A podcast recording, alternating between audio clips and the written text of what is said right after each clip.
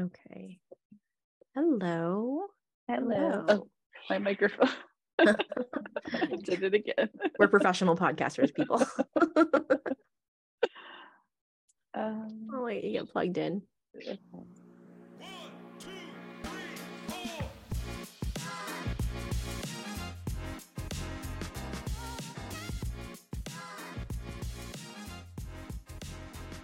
Awesome.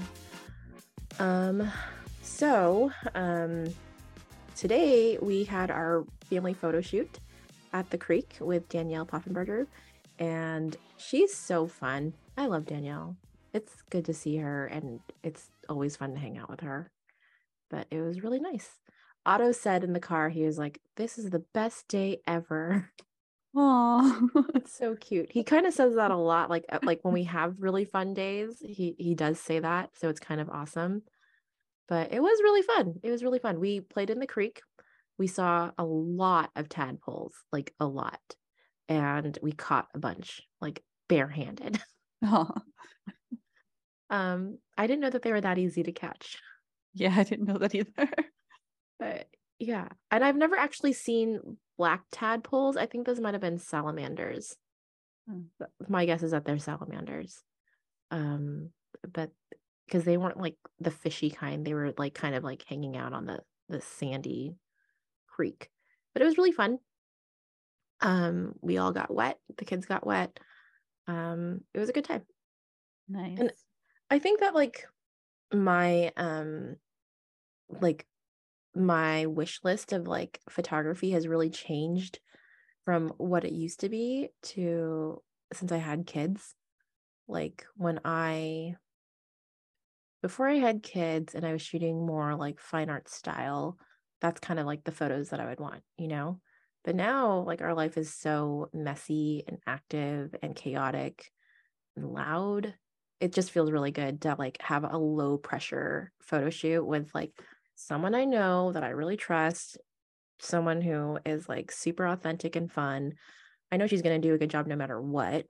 Um, and there's no like expectation of like of like you know show up in your best clothes and and do this and that like no we're just gonna play and do kind of our normal thing and just felt really um more like us you know?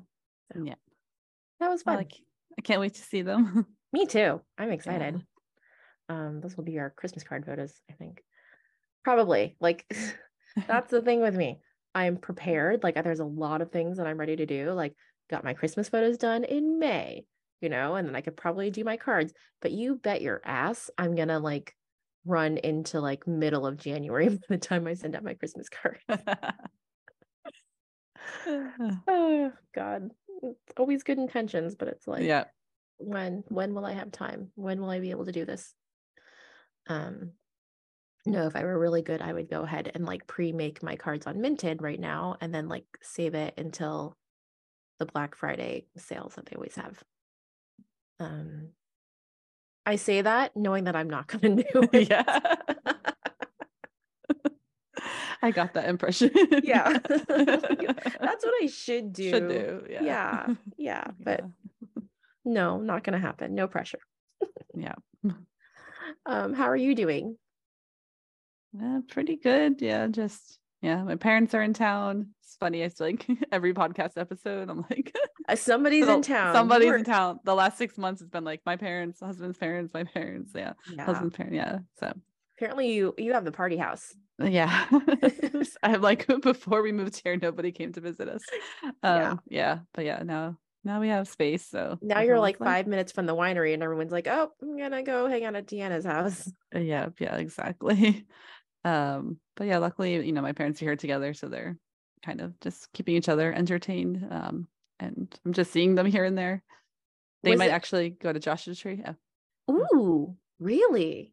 Yeah. Which I is your dad gonna is he gonna ride his motorcycle to go there? Because I've heard yeah. that that's amazing on the motorcycle. Yeah, that's that's the plan. Um, so I'm not sure if it's happening because I haven't had a chance to talk to them tonight, but that that was supposed to be the plan that they're oh, going to go tomorrow. Totally do it. Are they going to go during the day or are they going to go like later in the evening? During the day and then I guess potentially spend the night. Um stay the night. It's yeah, awesome. that's what I said. Yeah. it's magical. At night, it's like a whole different place. It's like Disneyland. Oh, you know how like when you go to Disneyland, it's like awesome, and then at night it turns into a whole new Disneyland. It's like hmm that's what Joshua Tree is like. It's Nice. so crazy cool. Um, yeah, that and good timing for that. The weather's excellent right now. Yeah, it's really nice. Did they know they were coming, or was this kind of a surprise trip, like a last minute thing? Uh, it was a last minute thing. Um, Oh, Yeah. to be retired. I know. And then I thought my mom was just coming by herself, and she's like, "No, why would I come by myself? I Why would "No, I come? don't. uh, I I don't know why I thought that. I just thought for some reason because all of a sudden, I think I I think what happened was I. So you keep seeing all these like advertisements for stuff uh, for Mother's Day at the winery, and I was like, "Too Mhm. bad you're not here for Mother's Day." oh, okay. I see. And then yeah, then next thing I know, she was booking a ticket, and then I was like, you know, all those things are like hundred and fifty dollars per person for some shitty food and like no alcohol or like one mimosa with no alcohol, pretty much. So, pretty much all orange juice with a little yeah, I was dash. like, do you really want to spend six hundred dollars before tip on this shitty brunch? so we did not. you guys do it? We we went to a winery that didn't have one of those specials. Yeah, just got like a normal lunch. Yeah, so it worked out. But I think I got the impression she like really wanted to go to one of those places. Oh no, you set yourself up. You're like, oh, too bad you're not here. Otherwise, I would take you. And she's like, well, guess what? Yeah, and then I was like, well, a lot of them are sold out. yeah, but luckily, I think she was on the same page that that was just too much Ridiculous. for like yeah for. I feel like if you're gonna if you're gonna spend that much, you should go to the um what's that famous brunch in Hollywood. There's like a hotel that does like a really famous Sunday brunch that's supposed to be really incredible, and I think it's around the same price as that. I'm like, I should know this, but I can't think of it. I don't know. I don't know which one it is either, but I I, I know it's down in your area. Yeah. Okay. It's like a big deal. Uh, Yeah. but that would be more special, probably. Yeah. And the food's probably actually good, right? Yeah. yeah. Because I'm like, I've been to these wineries lately and like they're short staffed. The food is like missing half the ingredients. like, oh no. you know, like my mother in law got like a cheesesteak that was supposed to, you know, have, I don't know, other stuff on it. I don't know, onions, tomatoes, stuff besides Like, like, and it, yeah. it More was than like- just steak and bread. yeah it was like little like barely any meat like literally like no, It no like, meat, mostly you're, like- bread. Yeah with like God. some melted cheese and nothing else and we're like um this is not what it says on the menu yeah Yeah. See, yeah, I don't know if cheesesteak is the thing to order at a winery though, you know? yeah yeah And I kind of feel um, like they should just stay in their lane. Stick with the good meats and cheeses like the charcuterie board. mhm. Have you ever been to Stone in San Diego, Stone Brewery? no You should go. It's in um Carlsbad near it, it's near the wild animal park. Like what is that? Encinitas? No. Escondido. Escondido. oh Escondido. oh, okay yeah Yeah. And um their food is really, really good. You can go on the tour and then have dinner there or lunch there, and it's pretty damn good. oh nice Yeah, I find the breweries have better food yeah than the wineries. yeah i could see that Yeah. Do you guys have breweries near you? there are a bunch i haven't been to any but i guess Okay. apparently there are a bunch in temecula yeah Oh, that sounds that sounds right. yeah Um, but yeah, there's a few in San Diego too. That's like a like Green Flash and uh Stone. Um, there's a place called the Bruery in Hmm. Orange County, and it's like I think that's their name. It's B R U E Y. I don't know Okay. brewery. Yeah, it's not spelled with a W. Um, but I've been there a long time ago. It was very good. And actually, now's the time to plug. My um, friend from law school, her husband opened up a brewery in um, I want to say Orange County, but it's Eureka, Eureka Brewing Co. Um, yeah, check them out. I'm gonna go there the next time I am down in Southern California. nice Um, yeah So today we want to talk a little bit about um, the red flags when you're looking for a professional, when you're hiring a professional to help you with your business. Um, this comes from um, just years of like dealing with the fallout of people who have hired professionals to help them and have gotten screwed. Um, So we're gonna hit on just a couple of like professional fields, at least the ones that we feel more comfortable talking about and sharing what you should be looking for instead of like just taking your friend's word on on this recommendation. Um you know, speaking of recommendations, the reason why we're saying like don't just take your friend's word for it or rely only on recommendations or what their Yelp reviews are is because when you're dealing with professionals to work on your business, you often, like for transactional work, which is what this is, you often won't realize that there's a mistake or a problem until it's time to enforce whatever it is you're hiring them to do. So you're hiring an attorney, you're not going to know if your attorney is doing a good job or not because there's no one there really to be a backstop and check the work until you have to litigate your contract.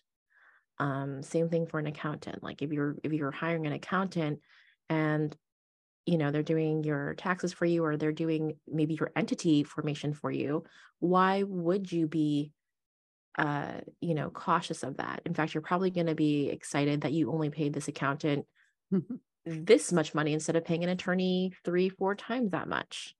Most people probably are they're they're mo- they're more satisfied with that because of feeling like they got the better deal. But at the end of the day, you're at the end of the day, like the risk is that you don't actually have a separate entity. Yeah. Yeah. So it's not really worth that kind of like savings. Um, so that's number one. You can't really rely on just good word of mouth.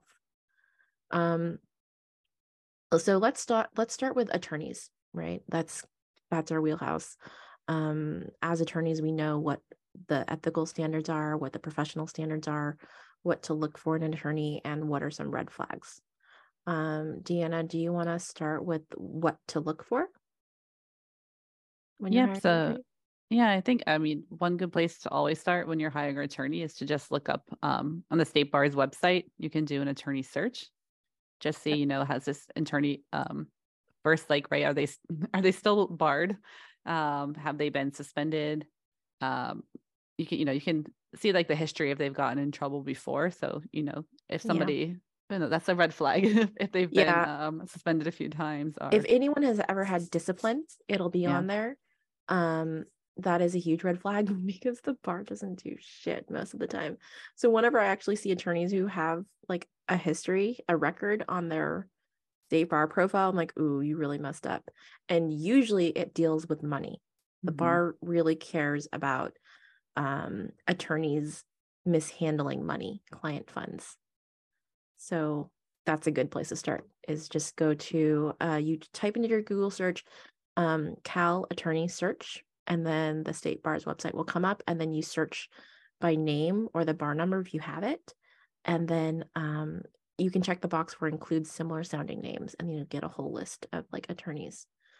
Um, so that's an important place to start because if you also hire an attorney that you met on instagram or whatever you want to make sure that they're licensed in your state. If they're going to practice law for you um, state-based law contracts are state-based they're not federal. Um yeah so okay that's that's a good place to to look first. Um what are some other um what are some red flags?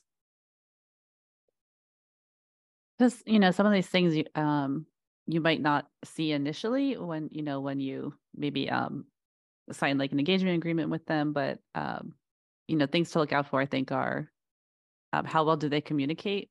I think that's also another um, reason people um, get in get trouble with the bar. Yeah, get disciplined yeah. is because they don't always um, communicate um, in a timely manner with their clients. Yeah. Yeah.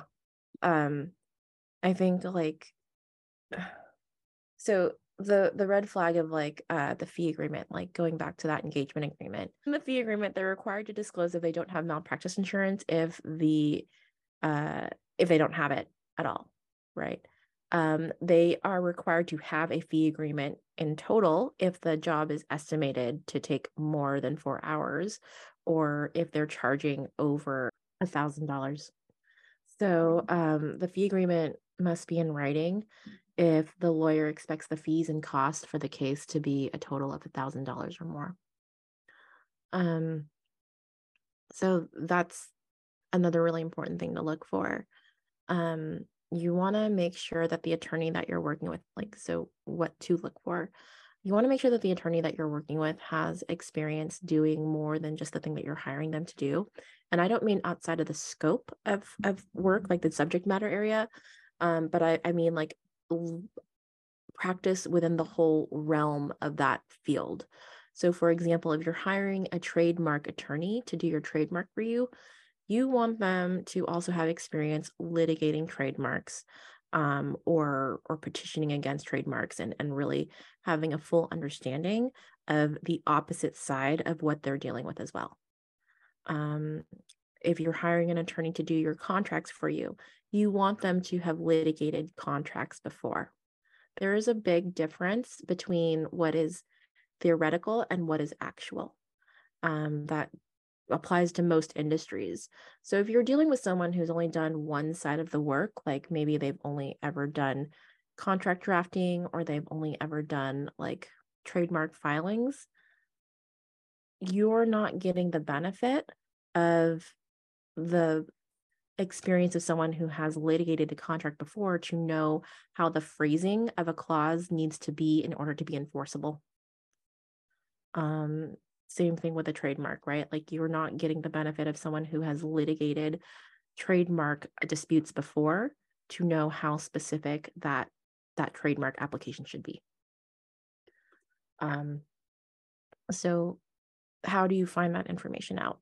You want to ask the attorney, just Eh, there's nothing wrong with asking the attorney what's your experience with your contracts what what's your experience litigating these? How much litigation experience do you have? And if they say you know i haven't litigated or if you need uh, to litigate it i would refer you out to somebody i don't know. I'd, I'd probably not want to go forward with that person. Um what's another red flag deanna? I think also kind of along along the same lines as an attorney who practices in a lot of areas that are really different. Um, somebody who's just like a super generalist, like I can do landlord, attorney law, and criminal defense, and contracts, and uh, you and know, family just things. law. Yeah, yeah, those you are all like those people. They're not related to each other. Like it doesn't really; those pieces don't fit together very well. Mm-hmm. Um, and part of that too, Deanna, is that the, there's a potential for conflict, right? Like yeah. if you're handling different, a lot of different areas of law, there is a potential that you're going to, well, the attorney will run into some kind of conflict with, like in your example, maybe they were representing the uh, landlord in one of their cases.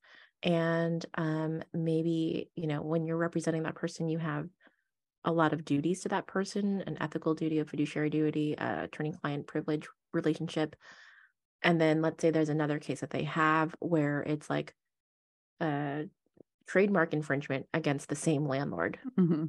the attorney would have to recuse himself from the case and say no i can't go forward with it because now your client that you have a duty to is on the receiving end of of the work that you're hired to do. yeah. You know? Yeah. um and that's not to say though that they shouldn't practice other areas of law. Like there are a lot of areas of law that are different that do interrelate to each other. Um like your practice is mm-hmm. is um immigration and trust and estates as well as debt and small business. And I think that those are all interrelated because if you look at the life cycle or the potential of like a client to go through those phases, you could have a client who fits in all of those different practice areas, right? And not be on the opposite side of you. Yeah. So, um, yeah, I think that's a good one to point out. Yeah. And I um, think, um, I think a little bit too about like you're talking about the like a fee agreement. If if um, the attorney's really vague about their like you know how they're billing you um, yes. the procedures outcomes things like that that's probably a red flag as well you don't want um, you know to get uh, surprised with some bill uh, that you weren't expecting Yeah, there are really strict laws in California around how billing works and how contingency works um, and and what you're entitled to. So if an attorney is taking um, your case on a flat rate, um, number one, they can't say this is earned upon payment. That's not a thing. So um, under the the bar, the um, requirements for professional responsibilities, um, a lawyer may make an agreement for exchange or collect a fee that is denominated as earned on receipt or non-refundable or in similar terms only if the fee is a true retainer and the client agrees to it in writing. So a true retainer, as we've discussed before, is one that is only for the purposes of reserving your time. And that means that if you pay a retainer and it's earned upon me accepting it, that is because you've bought my time and I'm blocking off everything on my calendar. Then anytime you call me day, night, weekends, on my vacation, I'm picking up the phone. I so I earned that fee on payment because even if you don't use that service, I'm still available to you. So um anything short of a true retainer and you'll know that it's not a true retainer when it says services will be billed against this amount of money that you're giving me. Um, let's say you pay your attorney advanced fees of like $10,000, and that's not typical for small businesses. I'm just going to throw out $10,000. And they say, okay, I need you to pay me a retainer of $10,000, and I'm going to bill it against, I'm going to bill my services against your $10,000. And when the reserves get low, I'll let you know and I'll invoice you for another $10,000 so I can keep on working. If you decide to cut ties with your attorney before your month is up or before the $10,000 is expended, you are entitled to a refund of whatever is left over, whatever they did not earn. The attorney doesn't get to say, no, that was non refundable. Sorry, you don't get to have the $10,000 back or any portion of it that's untrue. The fact that they're billing services against the amount makes it not a true retainer by definition. Okay. Um, in the example that I used earlier about um, paying a true retainer, which means that you've reserved my time for the month and I'm going to pick up the phone, what you've paid me to do is to save that time and pick up the phone. Now I'm going to bill you for what I do with you on the phone. So you're paying for services separately. Um, another thing with the fee agreements that you mentioned, um, contingency fees. Um, there are specific rules about contingency fees, but contingency fees come up in, in scenarios where uh, you might have a case against someone and the laws that you're suing under allow the attorneys to recover their fees from the the case. And that means that you don't pay for anything out of pocket if you don't win. That's usually what that means. But there are rules and limitations around what percentage of the award the attorney can take in their fees and that's usually after the uh, statutory and and you know your actual damages your statutory damages and everything like that so be aware that if you have a huge settlement for something or you have um, you win money somehow and your attorney is trying to take their cut of it through a contingency, you should probably ask them for an accounting and see how things are um, getting split up. And that reminds me of one more point about fees. Um, if your attorney makes you ask you to pay up front, like flat fees, that's what we do, right? We say the services are going to be flat fees um, you're entitled to have the fee held in a trust and only withdrawn as the attorney earns it. Um, the fee agreement should break down what portion of the work is allocated to however much is in the fee. Um, that way, if you tell the attorney to stop doing work during X amount of time, they the portion that they earn is paid to them, and then everything else is refundable. Yeah. I think also, I'm not sure how much just this would possibly come up, but um, right, if you're um in some sort of um litigation and you know the other side is making um settlement offers your attorney needs to share that with you That's right. yeah Yeah. You they have a duty to share all offers, like communicate all offers with you. Um, and same thing with like if you're on the other side and you want to um make an offer, they're required to relay that information that you want them to. And they should not be going under your minimums at all or over your maximums.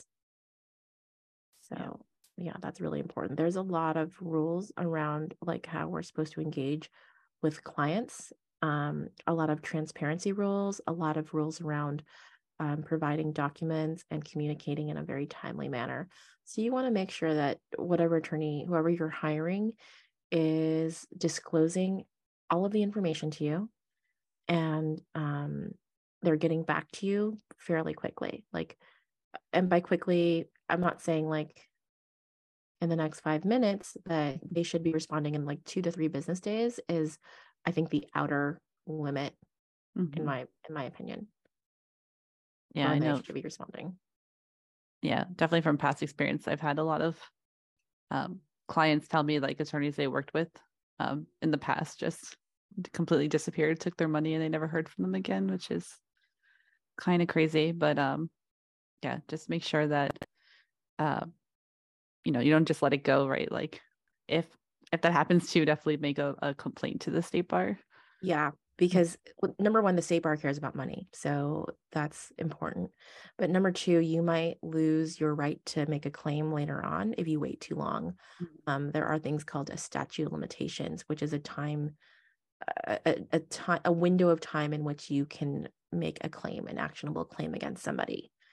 Um, I actually just had someone at my clinic recently who won a workman's comp um, claim, and their attorney took a large cut of uh, the fees, which was expected. But the client says that they got one check um, for a large sum, and then they didn't receive the second check for a large sum. And she was saying that she thinks that the attorney's still holding it. But the problem is, all of this happened in 20, the 15, 15.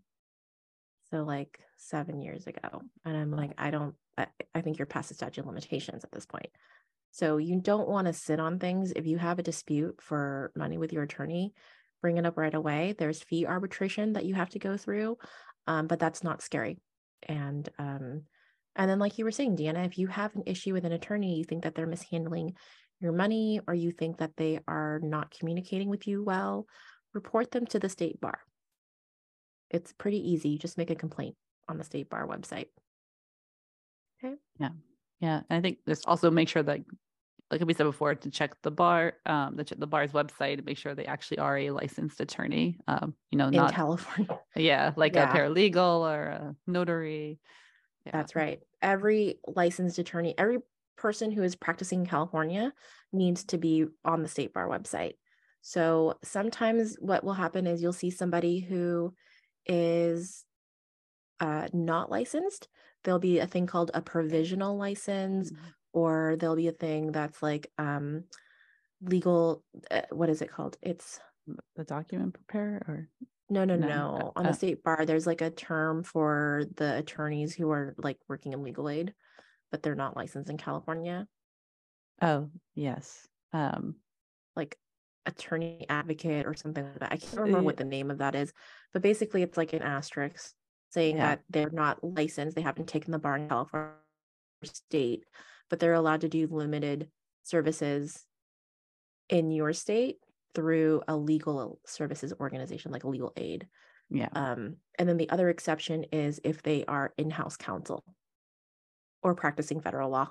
That's another. If they're if they work for the um, government, they don't have to be licensed in California. They could be working uh, in federal courts. Yeah. Um, they would only be able to work in federal court, strictly federal court.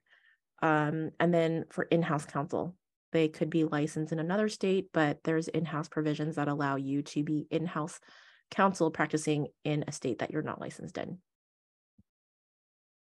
Um, so those are the exceptions to the rule, but they're all of those people are going to be listed on the state bar website and their statuses will be listed on the state bar website. What you want is someone in um, active standing, not inactive, not suspended, not disbarred, obviously not deceased. Yeah. Um okay, cool. Anything else about attorneys, Deanna? Um, I think just another thing is just, you know, um, their personality, just making sure that, um, you know, oh if, God, yeah, you it's somebody that you think you can work with. Good point. Like, yeah, like now that we've covered the like very dry part of this, like the nuts and bolts of it, like any professional you hire, you want to make sure that you're getting along really well with them and that you can work with them because these are the people working under the hood of your business and you if you don't have a good engine you're going to get stuck on the side of the road somewhere and you don't want to be caught on the side of the road um, without good help right? So you want to make sure that you have a good rapport with your professionals that you're hiring. You want to make sure that they are transparent about what they're doing um, and you know the way that i see this is that like our job deanna is usually damage control. Like people usually come to us because they have a problem and they really need help that point in time. Um, the last thing i want to do is discourage anyone from seeking help because they don't like the the attitude or they don't want to feel judged or whatever it is you know? That's um, a very very unfortunate situation to be in so make sure you have an attorney who is flexible and understanding and someone that you can really enjoy working with. Yeah. Yeah that's a good point. Um okay. Anything else about attorneys? Uh, I think again, this is just another like overall, um, really any professional or anyone that you're working with, um, making sure that they're not um, being misleading or telling you lies or um, yeah, how to cheat so, the system. You, you don't want, you don't want a, a sleazy attorney. yeah, you don't want someone who's going to be like, well, actually, if you do this, then you'll be able to do that. And if it sounds if it sounds fishy, it probably is not okay. Yeah. All right. It's hmm. different if they're saying like, "Oh, yeah, you should you should do this thing in order to protect your property or whatever it is." Like that fine. You know, yeah. if A connects to B and that makes sense to you, then go for it. But if they're saying like, "Here's a way for us to kind of avoid that thing," or paying taxes or don't just don't yeah. you know at the very least get a second opinion Mm-hmm. Yeah. It does not hurt to get a second opinion and check someone's work because that's the other thing. Like like I said, how are you going to know that they're not doing a good job for you if you don't check their work? Yeah. Um, if you're wondering where you can check that work or or like how to figure that out, join our Slack. You can always ask me or Deanna. That's number one. Um, in your state, you might want to go to um, a legal service provider. You can always look up a free legal services and, and ask them um, for advice and get a second opinion. Every state has a legal service provider, like legal services, um, free legal services. Um, yeah. Okay, so let's move on to accountants. Are we done with attorneys? Yeah, I think so. Yeah. Yeah. Okay. Um, accountants. Okay. So love hate relationship, right? Like it's really hard to find a good accountant that um there are not a lot of accountants that I recommend, but the two that I do recommend, I love. I love them, love them, love them. Um, you know, I, I think that the reason I love them is because they're really good at what they do and they know they know the ins and outs of what they're doing, kind of the same way that I was talking about earlier with like making sure that you hire an attorney who's being able who's practiced like the world of whatever it is that they're doing um, you want someone who will tell you your options. Like, same thing with an attorney. Like, the job of the attorney is to tell you what all the options are, what all the scenarios are, and let you pick your adventure, which one you want to do, what route you want to go. Um, for an accountant, they should be really transparent with you and tell you, like, here are the fines and fees or here's if you do these deductions um this is you know what your return will be versus if you file this way this is what your return will be but you might have consequences with like student loan repayment you know they should be able to understand your entire financial picture and give you the options and considerations in other areas that they might not necessarily be dealing with at that time. So, so for example, like I just said about student loans, right? So if you are filing um, married but separately, then your tax deductions, your your breaks might not be as high as if you were to file married joint, right? But for like student loan purposes, if you are paying back student loans, you might not want to file a tax return jointly because you're they're going to consider your spouse's income when they come up with the um, repayment number for you. So taking that into account, you might want to forego the tax deductions and just leave the income based um, repayment plan based on your income instead of you and your partner's income. And I think um more about that is like kind of related is I think like a good accountant will kind of know um what's like like know their limit, I guess, right? Like they know, okay, like I can talk to you about like tax deductions and things like that. But um, when it comes to liability issues, like you should probably talk to an attorney. Right? Yeah. Like they should kind of know where to draw the line. Um, say like if I'm forming a business entity, helping you do that, um, I'm only going to talk to you about, let's say, taxes. yeah. if if someone's going to sue you, you you know you need to get legal advice. So you should work with them as well before we decide maybe what entity you should choose or um, yeah. explain to them about the operating agreements, things like that.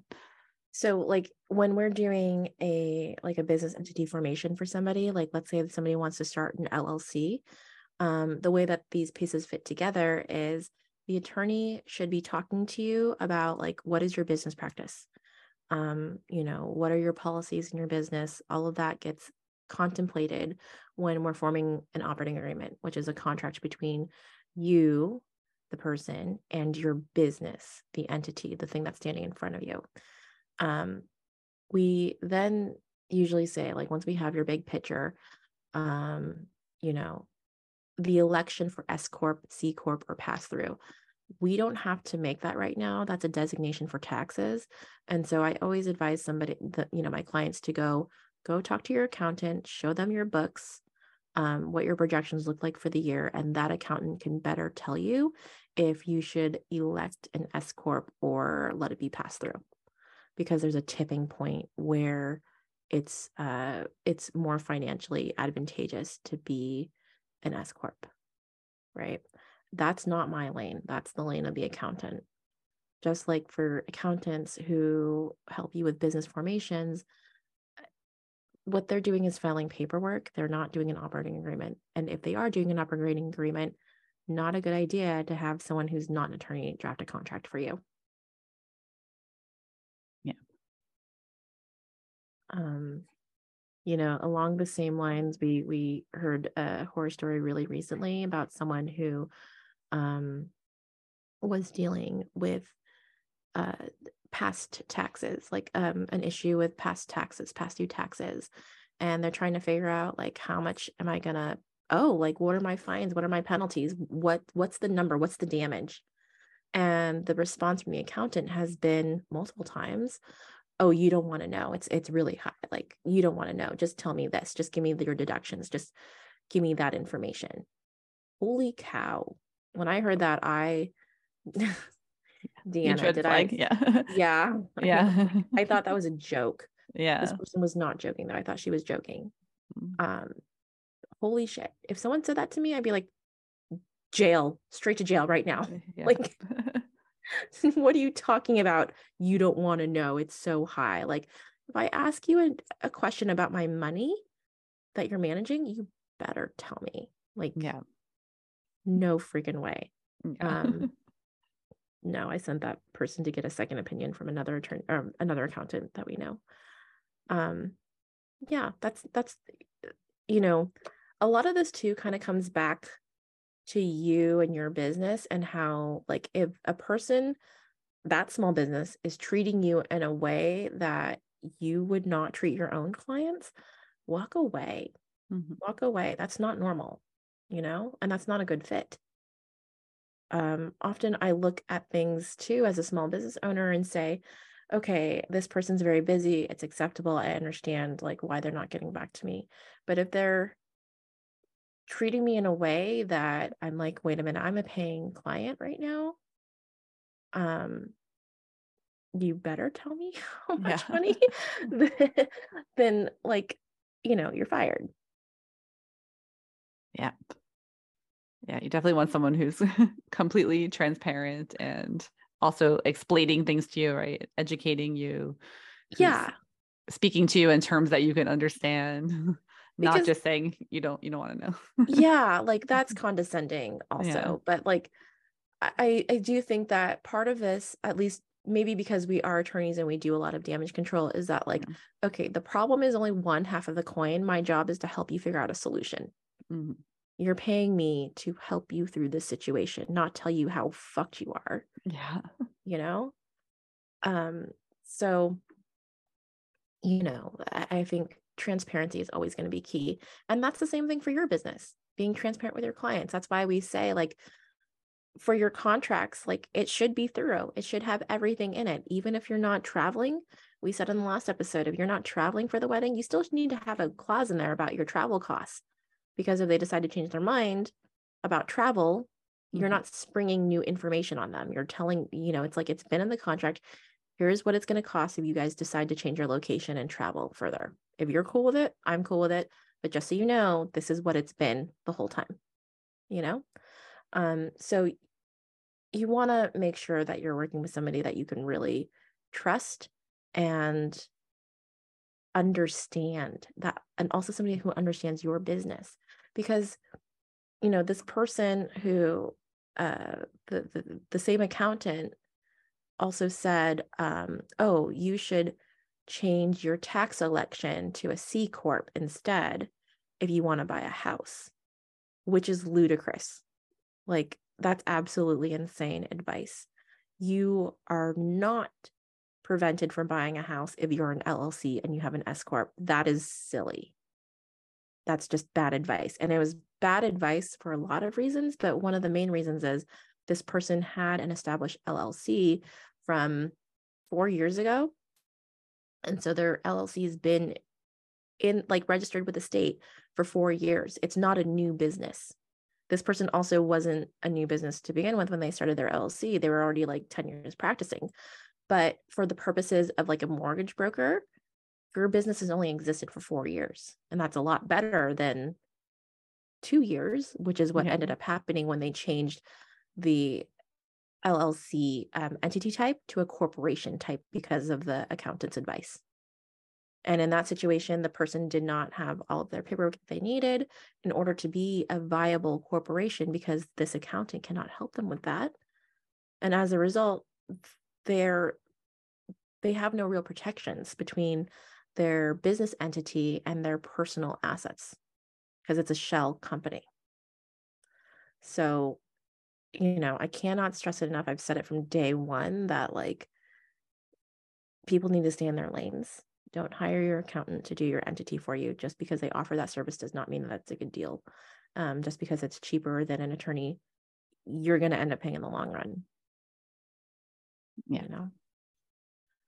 Yeah. And I think also, like we said about attorneys and checking with the state bar, um, there's you know similar places where you can check to make sure that your accountant is um like certified if you're you know they say they're a cpa um if they've been disciplined you know you can find all the same information about accountants online. Mm-hmm. yep. That's really important. Um when it comes to your money too it's just really important. Um not like you know little side note about like insurance brokers like there's that's a lesser concern for me but it's really important to know what your policy says so make sure you are working with an insurance broker that you're comfortable talking to and asking a lot of questions too okay like i did have um, an insurance broker that was recommended to me by somebody who I did not jive with. Like I did not feel like this person had a personality or or like a, a communication style that I liked at all. So um, I didn't ask a lot of, you know, a lot of communication. But when that person went on leave, parental leave, and um, had me work with their replacement, I really liked the replacement a lot. And as a result, like I had a lot of questions for her, you know, and she was really, really great about answering my questions and getting me the right coverage. So, you know, like no one wants to work with somebody that they don't really like. And your business is too important to put in the hands of like a professional that you don't really want to work with. Yeah. I will I will also say that jumping back to the situation with the accountant that this person came highly recommended from an industry peer. So, you know, to me I'm just kind of like what that that industry peer sh- wouldn't really know, right? Like I worked with a lot of businesses that um, use the same accountant and they all had the same problem. And I'm like, whoa, you guys are all corporations. Do you guys even have documents that you need to be corporations? Do you know that you're supposed to be paying, you know, are, you're filing annually instead of biennially? Like, th- th- there was a cluster of people who were using the same accountants that had all the same problems. Um, and all of them are happy because like they wouldn't know that they shouldn't be. No one's checking that person's work. No one's double checking them. Yeah. Um no, I, I, think it's just a lot of yeah, the, the same stuff we said for attorneys, you know, just all and I think communication is just a huge issue. Just make sure you know your accountant is communicating with you, they're getting back to you. Um they're not they're not being shady. Also like you know i think that one of the things that people are afraid of and rightfully so is like how am i going to get billed for this call? Am i going to get billed for this email? That's a good question. It, you know what does it say in your contract? Do you have a contract? Like you should have a contract with your person and understand how you are being billed for that kind of stuff. Yeah. um are you being nickel and dimed? You know like it, it's it's not my personal style to do that with people um, but you know, there came a point for me in my business where I was getting so many questions that I they were starting to add up and I just couldn't uh, continue to take calls. But at the same time, you know, I don't want to leave anyone hanging. So eventually I did start charging for for like phone calls and um, email responses to questions. And I found a, a line that really worked for me and my clients. But most of the time, I don't charge for like a quick question most of the time. Like it's faster for me to hop on the phone mm-hmm. with somebody usually and just give them the answer that they need or like try to figure out the situation than to like say okay i'm going to bill you for this and and blah blah blah but like i said that's just my personal style um you shouldn't expect that of other professionals because maybe they don't care. Maybe they they're like i'll add it to your tab you know? But you should know ahead of time like what it's going to cost you. Yeah. And you know along the same lines of what we talked about last week with money i don't think it's gauche to ask mm-hmm. someone what their rates are. If they are not willing to be candid with you about that and like in their website or on their fee agreement, which is messed up. It needs to be really clear on the fee agreement. Um, then you should ask them. They're they're they're kind of opening the door for you to ask them what your rates are. Um, and they're kind of expecting you to like, you know, blink first and not ask them and say, oh God, I'll just deal with it when I get the bill. Yeah. Is there anything else Um, yeah, I think I think we covered it all. Um, I can't I can't think of anything else. Awesome. Okay. Yeah. Awesome. So we will see you guys in the next episode. Bye.